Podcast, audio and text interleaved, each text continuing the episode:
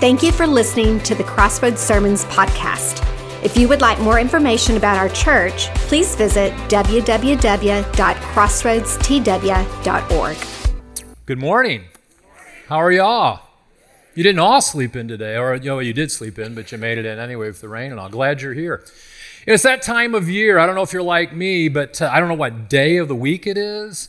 There's football on weird days, and I've had too much sugar, so I've crashed from that. And so I feel guilty about a lot of different things. It's, it's like December, just because you throw everything out. You're not eating right, you're not exercising right.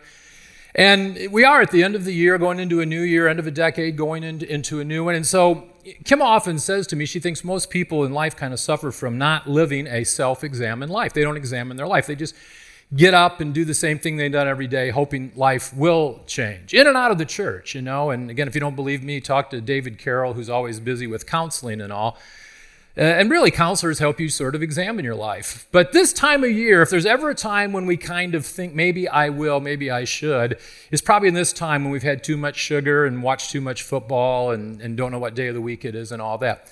And that's not a bad thing. In fact, we talk about New Year's resolutions. Now, Christians love to say, I don't think that's biblical. I don't, I don't think that uh, we are to try and, and, and to work and all of that, saved by grace, saved, you know, once saved, always saved, faith alone in Christ alone. All that's true. But none of that excuses us or dismisses us from examining our lives. That's what Bible study can do. That's what quiet time can do. Preaching, ABF, small groups, prayer. I mean, that's examining your life through Scripture and all. But we don't always do that. I want you to see this quote here. I love this quote. Um, People who do not take God seriously find it very difficult to see the seriousness of not taking God seriously. To refuse to take God seriously is the ultimate stupidity, but once you have committed it, the inevitable effect is to blind you to its idiocy. It does not seem at all stupid not to take God seriously if you don't. Our sinfulness gets in the way of seeing our sinfulness. Wow. That's a lot. You're going to have to chew on that for a while. But how true is that? We're our own problem, our sinful nature. Even as Christians, the fact that we are not perfect our nature is to always go the easy route, go back to selfishness. In fact, Paul said, I die daily. This is a decision I have to get up and make every day to die to self because self likes to raise itself up, right? One of the difficult things about being a living sacrifice is living things can crawl off the altar. And so you have to put yourself back on there every day. Not that you lose your salvation and all, it's just that it's, it's, an, it's a perseverance. It's an ongoing thing. And so you come to Christ in a moment, but what we call sanctification, the idea of becoming more like Him, becoming towards perfection. You never will be perfect. We use the word holiness. But I think sometimes we make the mistake of mixing up perfection and holiness. We say, well, only God is perfect. I can't be perfect. Therefore, I'll never be holy. Well, holy is set aside, designated, different from all the others. God is holy. He's not like anything or anyone else. The Holy Bible. It's, it's, it's a living, breathing book. The idea of holiness is set aside, different from everything else for a specific person and purpose, and in this case, is to bring honor and glory to God. Now, Jesus was perfect, which is what qualified him to die on the cross to defeat sin, so that you could be seen as righteous and therefore have an opportunity to go to heaven. But that did not make you perfect, and yet he commands us to be holy. Not perfect, but holy. So I have to get to the end of the year and look back and say, how did I do last year? And you're not going to answer for me. I'm going to answer for me. You're going to answer for you. How did you do last year? How did you do in pursuing and seeking holiness? I don't know if you made a lot of mistakes last year. I don't know if things went really well and if you were successful. My definition to my children growing up was I want you to be a success when you grow up. And success is being a godly man or a godly woman. I don't care if you become a doctor, a lawyer, an engineer, if you are a garbage collector, if you dig ditches, if you will be a man or a woman who focuses on seeking God's will in every area of their life, regardless of what you do in life, you'll be a success because that's my definition. I think that's the biblical definition of success. And yet, you live in a culture in the United States that is so different than that. We, we totally define success about what you can consume, what you can own, what you can produce, what you can be. Uh, from the time you're born, um, you are weighed, measured, tested. Roger, when he came here to do uh, his, um, I think it was his nephew or great nephew's funeral, he pointed that out. He said, From the moment you're born, people, before you even know it, are asking, How long was he or she? How much did they weigh?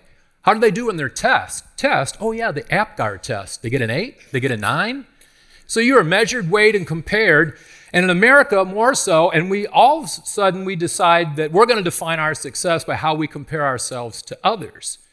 And the Bible says we're to compare ourselves to God, to Christ. We say, well, then that's a problem. I can't measure up because He's perfect, I'm not, and I never can be. But you can be holy. How do I know that? Because Scripture commands it. Another thing I like uh, to think about is this the best way to find God's unknown will is by doing his known will. Now, again, let's go back to last year. Did you feel like you succeeded or failed in a lot of things last year? Was it a good year or a bad year? Did your life spiral out? And what were you pursuing? What were you seeking? What were you trying to do?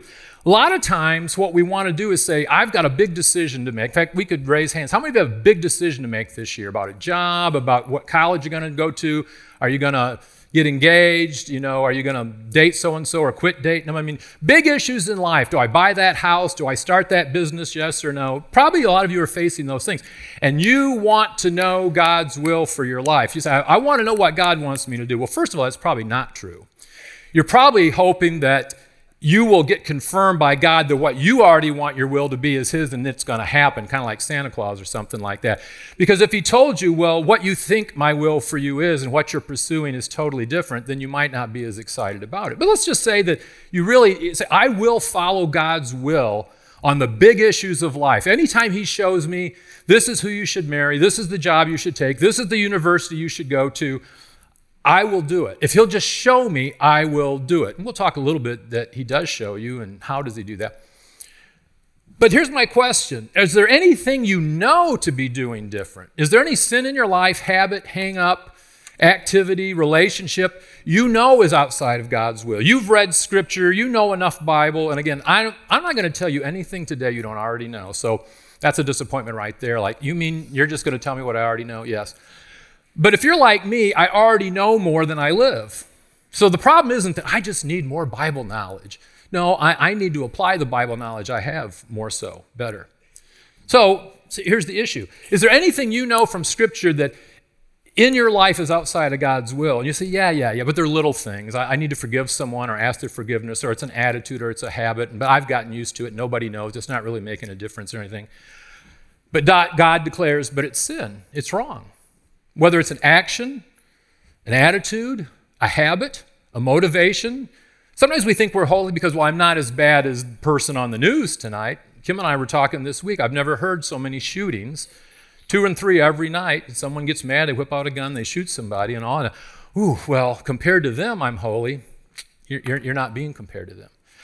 But why would God entrust you with His big, unknown will that you really want an answer to in life when you're not faithful to his known will and those things that you've said, eh, I don't want to do his will there and they're small and it doesn't matter. Why would he think I can entrust you with big visionary things for your life that I have for you when I can't trust you to do the things in my word that are clearly defined as my will?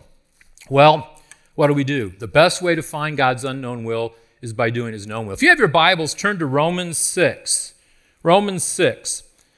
I'm not going to go through the whole chapter. We're going to look at the first um, 14 verses. And again, we'll go through those quickly, but we'll try to cover those. I love that we had a baptism today. It really isn't our normal schedule, but the David family could be here. And again, I just, I love Fernando and how he's poured into his family as a sibling and, and taken on the roles of parents and the decisions that family has made. And, uh, but in that, in, in that baptism, we always say something buried in Christ's death, in baptism, raised to walk in a new way, a newness of a new life. It comes from this passage. So while you're looking for Romans 6, I want to read you another verse. You don't have to turn to these, they'll be on the screen. 1 Peter 1 13 to 16. Therefore, and it's because of everything that came up before this. Therefore, prepare your minds for action. You're supposed to do something about holiness.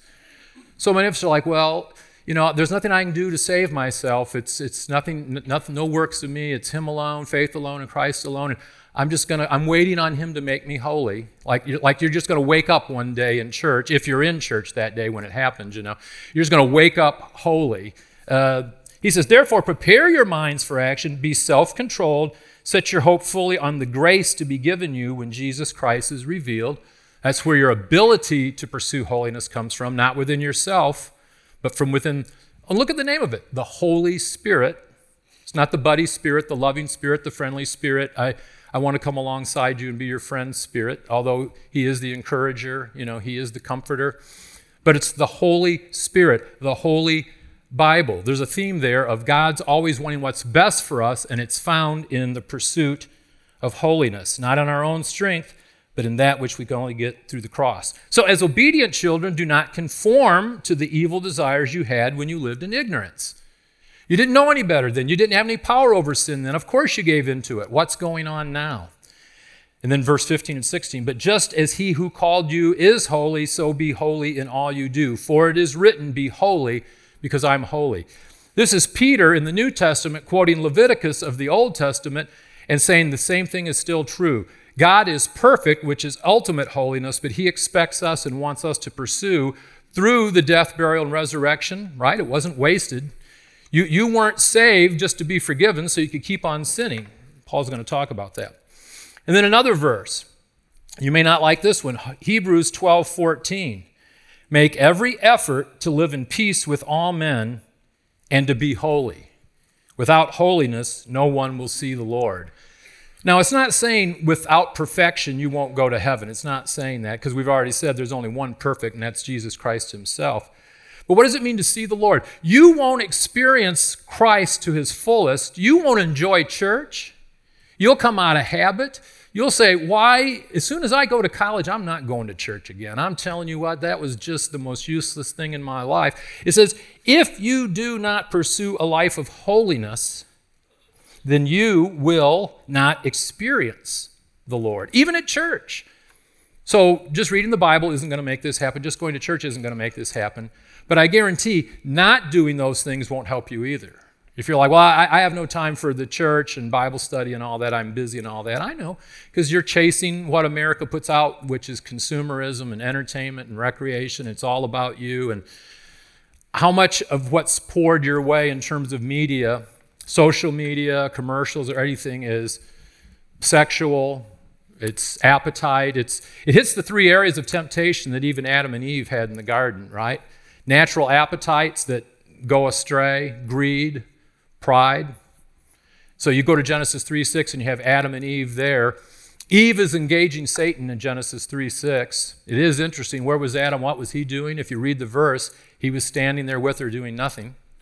He wasn't a bad guy, he just was present but not engaged. And so, again, I'll do a little footnote here. I would encourage the men of this church, if you want to lead your families, you need to grow spiritually yourself. And you have those opportunities through ABF, but our Bible studies, next two weeks, you're going to have opportunities to hear about the men's Bible studies in small groups, ABF, Adult Bible Fellowship as couples.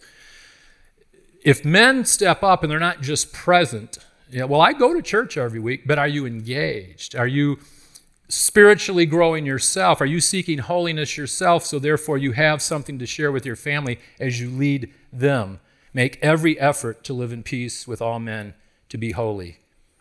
It's an effort. So, can we get so comfortable in God's grace and forgiveness and the fact that we're not saved by works that we no longer pursue holiness? The answer is yes. And I know that because Paul addresses it. So, again, if you'll open your Bibles now and look with me at Romans 6, beginning with verse 1, we'll go through this. What shall we say then? Are we to continue in sin that grace may abound? We've got a good thing going here. That he died on the cross so we could be forgiven of our sins, those we've done and those we will do. So give it your best shot, but if you don't make it, don't worry about it. You're already forgiven. In fact, you know, it's a pretty good deal. Just keep sinning, he keeps forgiving. And Paul says, No way. Well, why did he say that? Because people got to that attitude. And, and we do, don't we? We get comfortable in once saved, always saved, God's grace, God's forgiveness.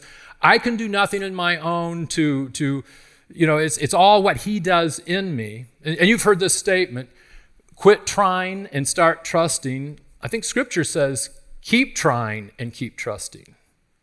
You, you can't just say, well, I have nothing to do with my own spiritual growth, it, it all comes from outside me. Well, if, if you're not in the Word, if you're not in church, if you don't have koinonia, real fellowship with other Christians, it's more than just fun, but that's really brothers and sisters in Christ that we talk about every time we baptize somebody. If, if that's not your experience, you, you don't have those things in your life that God will use to bring holiness about and growth in you. So, what should we say then? Are we to just continue in sin so that grace can abound? Doesn't He like to forgive? Isn't that why He died? Paul says, by no means. How can we who died to sin still live in it? You claimed when you came forward, you came when you were baptized that you'd made a decision in your heart to die to self, live for Him.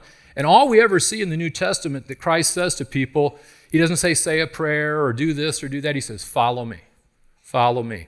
And again, it's not follow me and be good enough to go to heaven. It's follow me and grow in that knowledge that makes you more like me. And you avoid a lot of life's problems when you live a holy life. Doesn't make it an easy life, but a different life. By no means, how can we who died to sin still live in it? Do you not know that all of us who have been baptized into Christ Jesus were baptized into his death? That when you go under that water, you are saying, I'm dying to my old self. I, I'm crucifying who I am with Christ on the cross so that I can share in the resurrection, not just one day, but of a new nature now. Not a perfect nature, but a changed one. Now I'm sensitive to sin. Now it matters. But I'm empowered not in my own, but through the Holy Spirit in me to pursue those things. And then verse 4 We were buried, therefore, with him by baptism unto death, in order that, just as Christ was raised from the dead by the glory of the Father, we too might walk in newness of life. How different was your life last year than the year before? How much better were your attitudes towards your family, towards your wife? How much better was your pursuit of Bible study? And not just for knowledge, but for application and change. Meditation on Scripture, application of Scripture. James says you're as foolish as a man or a woman who gets up in the morning and their hair's a mess and they need to shave and they look in the mirror and they go, Ooh, that's horrible. And they go off to work. And they feel good that they looked in the mirror. Said, But you're still a hot mess. Just looking into scripture and saying, "Oh, I feel good that I'm bad. That I really needed that. I really needed to feel guilty today. Now I feel better that I feel bad." Did you change? Did you go out and apply anything? No, but it sure feels good to feel bad. And you see that all the time. You know, great sermon, you know, great lesson. Thanks for bringing that. Did it make a difference in your life? No, but I feel better that you made me feel bad. You're like that person staring in the mirror content to just walk away and thinking, because I looked at Scripture, I'm better for it. And he says, What are you doing with that? Raised from the dead by the glory of the Father, we too might walk in newness of life. For if we have been united with him in a death like this, we shall certainly be united with him in a resurrection like this. We all look forward to that day, that, that advent, the second coming, that time when we will be in the presence of God because again, you know, I was saved in a moment from the punishment of sin. I'm going through life seeking to sort of escape the power of sin. But when I die and I go to heaven, I'll be away from the very presence of sin. But until then, it's here. And you need those disciplines of faith that will help you go through those things to be more like Him. And He says it's doable. In fact, it's part of the Great Commission to go, to share, to tell, and then to teach them to obey those things I've commanded. And he says, Lo, I'm with you. You don't do this alone. I do it in and through you, but not for you to the end of the age. Are you tapping those resources that are yours? You have a chance in the new year. For if we've been united with him in a death like this, we'll certainly be united with him in a resurrection. We know that our old self was crucified with him in order that the body of sin might be brought to nothing, so that we would no longer be enslaved to sin. You didn't know any better before you received Christ, but the Holy Spirit's conviction pointed out this is not the life I want. There's got to be more than this. And through that conviction, not condemnation, conviction you brought about, you received Christ. And it's through that same Holy Spirit that you were set free to no longer be a slave to sin. Doesn't mean that you're still not tempted, but you're no longer a slave. Well, you can go back to the Civil War, and, and after the slaves were freed, they didn't know what it meant to be freed. You said, You're a freed man. Well, I've never been one. I'm, I'm a multi generation slave. How do I do that? It's a learned behavior. You don't just say, Well, go out now, you're free, just go. And, and, and the struggles that uh, really the, the African American culture had for many, many, many, many years. A lot of it went back to the fact that they'd been enslaved for so many years. But how do you, how do you learn to be free? It's a process, it's, it's something you have to pursue. That's what he points out here. He says, You were a slave to sin, but now you're not. You're free. Well, what do I do as a freed person? For one who has died has been set free from sin. Now, if we have died with Christ, we believe that we shall also live with him. We like that part. We know that Christ, being raised from the dead, will never die again. He didn't have to die the first time physically because he was perfect, but he did so so that we could be seen in his righteousness. And he will not physically die again. And you will get eternal life through a relationship with Jesus Christ after you die physically, but you're a new person even prior to that. Death no longer has dominion over him. So the one who defeated sin defeated death Therefore, the stuff you struggle with, it's defeated too, but you've got to participate in choices. You can't just say, Well, I, I, am praying I, I feel bad about my sins and quit doing them. Problem is, you don't grow by your feelings because you feel like doing what's easy, you feel like doing what's comfortable, you feel like doing what's popular, you feel like doing what everybody else is doing, what's current, what's hip, and just fill in the blank. So you can't grow in Christ on your feelings. You have to do more. For the death he died, he died to sin once for all, but the life he lives, he lives to God. So you also, verse 11, so you also must consider yourselves dead to sin and alive to God in Christ Jesus. You yourself have no power over sin, but Christ in you does. And have you grabbed hold of the fact that literally he lives in and through you in the person of the Holy Spirit. Therefore, you're not doing life alone. Or are you telling yourself, you know, I, I, know there's nothing I can do about it, so I just have to live with it and everyone else. And that's what Paul complained about. No, we don't keep sinning because there's nothing we can do about it. There's nothing we can do about it except trust in Christ. Old hymn, trust and obey, for there's no other way to be happy in Jesus than to trust and obey. We don't like trusting because we might have to obey. And we don't obey because we're not sure we can trust. Because again, Satan loves to say, Can you really take God at his word? You know, when he said, Eve, don't go to that fruit, it's probably the best fruit. He probably is keeping the good stuff for himself. Probably the very thing that would make you most happy is the thing he's telling you to stay away from. Why don't you go check it out? And, and we know what happened. But he does the same thing to you. I know that's in the Bible. I know all those Christian religious people think about that, but you're smarter than that. You're better than that. You know where it really is. You know what fun really is. You know what popularity really looks like. You know what you have to do to be successful in America today. And we go and we pursue cultural success. Let not sin, therefore, reign in your mortal body to make you obey its passions. Do not present your members to sin as instruments for unrighteousness but present yourselves to God as those who've been brought from death to life, and your members to God as instruments for righteousness. Well, what are some of the tools? What are some of the things you can do on your own to access the power of the Holy Spirit in your life? Well, church attendance is one. You say, oh, I don't get anything out of it. Well, you start pursuing holiness, you'll start to get a lot out of it. ABF, small groups, Bible study, prayer, service, ministry, tithing's a great thing because it starts to chip away at your greed, thinking everything's yours and you need more and it's never enough. And so, all those disciplines of the faith aren't to earn salvation, but they're to develop in selfless life, pursuing Christ, pursuing holiness. And it's within our grasp because of the Holy Spirit and what Christ did in the cross for us. We just sell ourselves short that what he did in the cross means I go to heaven, but I'm on my own till then. Paul says that's not so. For sin will have no dominion over you since you are not under law, but you are under grace. And again, grace is not permission to sin, it is the forgiveness of sins and the power to resist sin, to face temptation. Are you going to live a perfect life? No. but are you pursuing holiness? And the answer may be no, not really. I've sort of given up. I, I, used to. I, I tried as best I could, and that's an issue because as best you can and as best I can is not going to be enough. But with the power of the Holy Spirit built through, again, prayer, meditation, Bible study, Christian friends, wise counsel, God's Word, all those sorts of things, you can move forward. So here's what I, I want to sort of uh, close with, and I'm going to ask Ryan and, and, and, the band to come back up here because I, I want them to close us out with a song. Not for you to leave, not for you to grab your purses, not to, because I'm, I'm getting you out early today, you know, so there's no reason for you to rush out the door. But the band's going to sing, and I want you to listen to what they sing, and then I'll come back. I'm going to close this with, with a prayer.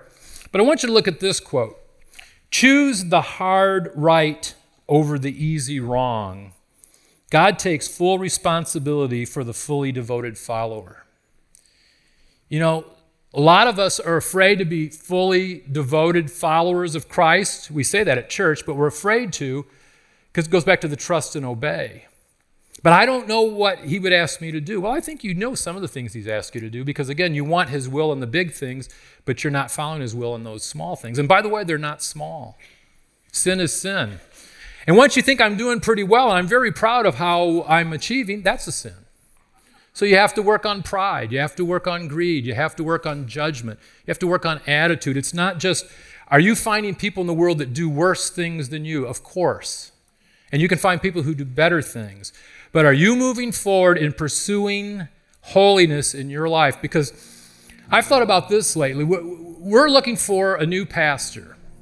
And, and we want God's man. We want a pastor who knows God personally and is close to Him. I wonder what He's wanting from us. I wonder if there's a pastor praying, I want a church where they take holiness seriously, where church is more than just something you do on Sunday or when it's convenient or when you don't have more to do or something else to do or something more fun to do. I wonder if we're becoming the kind of church that the kind of pastor we want as a pastor wants to pastor. Does that make sense? I used to tell my son that in terms of are you becoming the kind of man that the kind of woman you want to marry wants to marry? Are you becoming the kind of Christian that the kind of pastor you want to pastor you wants to pastor? Choose the hard right over the easy wrong. God takes full responsibility for the fully devoted follower. He's willing to take responsibility for leading your life if you're willing to accept His direction, His forgiveness, and the pursuit of holiness. You'll never be perfect. That's not the goal. You can't earn salvation. We're not talking about paying God back for what He did or being good enough to go to heaven. We're saying now that instead of trying to be good enough to go to heaven, because I don't have to, I'm motivated to pursue holiness. Not to prove anything, but to be closer to Him, to experience Him more fully, to let Him direct my life in the ways that I know haven't worked in the past, that I've messed up. The poor choices you made last year outside of holiness, it's a new year, it's a new day, it's a new beginning. And as baptism says, we die to the old nature, we have the opportunity to have a new. Listen to this song.